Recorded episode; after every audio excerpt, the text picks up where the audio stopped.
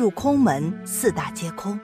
佛门本乃清净之地，为何红尘之事在寺庙屡屡发生呢？为何佛门中不恪守佛规的人比比皆是呢？佛法僧是佛教三宝，但和尚尼姑也是活生生的人，不可能长期的青灯黄卷，无欲无求。有不少详实的记载传世，在这座尼姑庵里就发生过一些令人叹为观止的荒淫之事。接下来，我们一起来了解一下吧。明朝时，儒、佛、道三教合流思想的盛行，乃至佛教的世俗化，各地大大小小的寺庙多如牛毛。在护城河边上的一条小巷里，竟然有两个尼姑庵，名为如意庵、凤池庵。两庵山门并列而起，内有小门互通往来。后来，凤池庵里发生了女香客上吊事件后，开始闹鬼，做了许多法事。也无济于事，从此香火凋零，尼姑们纷纷投靠其他寺院，只留下个又聋又哑的尼姑守院子。而如意庵则香客络绎不绝，香火旺盛，光每年香客捐的功德钱，每个尼姑都能分上几千两。苏州城里有个店小二叫江小龙，能力一般，但胆子特大，看到尼姑们收入丰厚，就起了坏心思。决定夜探如意庵，发笔小财。江小龙在行动前一天的傍晚时分，偷偷溜进凤池庵。他准备先行踩点儿，再行偷盗。他在凤池庵找了一个靠近小门的房间，准备在里面美美的睡上一觉，等尼姑熟睡之后再行动。反正守院子的尼姑听不到，又说不清。入夜，凤池庵一片寂静，并没有出现闹鬼的现象。江小龙正在暗自得意，他轻轻拉开房门，准备去一探究竟。忽听门外传来脚步声，他轻轻地把门合上，躲到门后，听到脚步声从门口走过。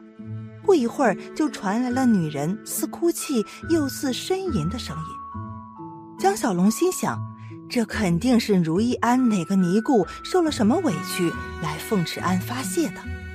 他正要过去一探究竟，门口又响起了一阵脚步声。江小龙愈发感觉事情蹊跷，也顾不了那么多，就悄悄地跟了上去。只见尼姑走到转角边，突然消失不见了。江小龙还以为遇到了鬼，正想转身离开，突然从地下传出来一阵女子的调笑声。江小龙停下脚步，仔细确认后。是两对男女发出的床子之声，一人浪笑，一人啼哭。江小龙嘴里唾骂了一句“淫尼”，正要离开，只见小门外又过来了另外一个尼姑。江小龙只得找一个隐蔽处暂时躲藏，不知不觉睡着了。在醒来的时候，那种又哭又笑的声音已经没有了，安利一片寂静。江小龙不相信有什么鬼神之说，他走到转角处，匍匐在地，轻轻地用手敲打着每一块石板，但都传来沉重的声音。当敲到距离转角第四块石板的时候，发出了咚咚声。他轻轻地掀开，钻了进去。凤池庵的地下原来别有洞天，一个大约半亩大的地宫，装修精致。四面的墙上点着红烛，将整个地宫照得通火通明。江小龙站在木梯上面看，地宫分成四间，每个房间里都有一张床，房间的陈列的家具也比普通的富裕人家要好。想来这里是尼姑们玩乐的地方，心里大惊。若不是他用手捂住自己的嘴，那些尼姑们的祖宗三十二代早就被骂了一遍了。江小龙正要离开，不知道什么东西滚落在地，发出了“砰”的一声。江小龙转身想要逃，听到一个男人有气无力的声音说：“你们这些天差的淫尼，天天夜夜折腾，早晚让佛祖把你们收了去。”之后又死一般的寂静。江小龙从木梯上走下去，来到刚刚掉落地方的那个房间。只见床上躺着一男子，双眼微闭。就推了推他。男子睁眼一看，见是江小龙，就说：“兄台也是让他们骗进来的。”男子跟江小龙说起了事情的来龙去脉。他本是常熟来的客商，因为受了尼姑们的诱惑，被困在此，并求江小龙一定要想办法救他。江小龙看了看四周，他要背一个人逃出去，可能性很小，只好让张生在此等候，自己趁天还未亮逃离了凤池庵。江小龙没有回家，而是直接去了县衙。此时天色微亮。江小龙上去就击鼓鸣冤，清晨鼓声惊动了苏州百姓，也惊醒了新来的叶知县。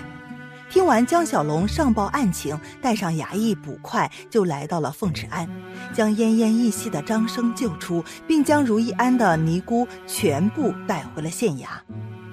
经张生描述，他从常熟过来跟客户谈完苏绣的生意后，闲来无聊就四处游逛，逛到如意庵的时候。见庵里香火旺盛，就进去跪拜菩萨保佑。因为出手大方，人也长得俊俏，被如意庵的师太们挽留在庵里用斋。张生推辞不脱，只好留下。用斋时，住持妙真让年轻尼姑用尽办法魅惑，但对张生无济于事。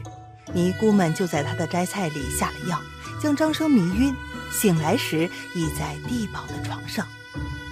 叶知县问。你一个弱女子是怎么能将张生弄到地牢里去的呢？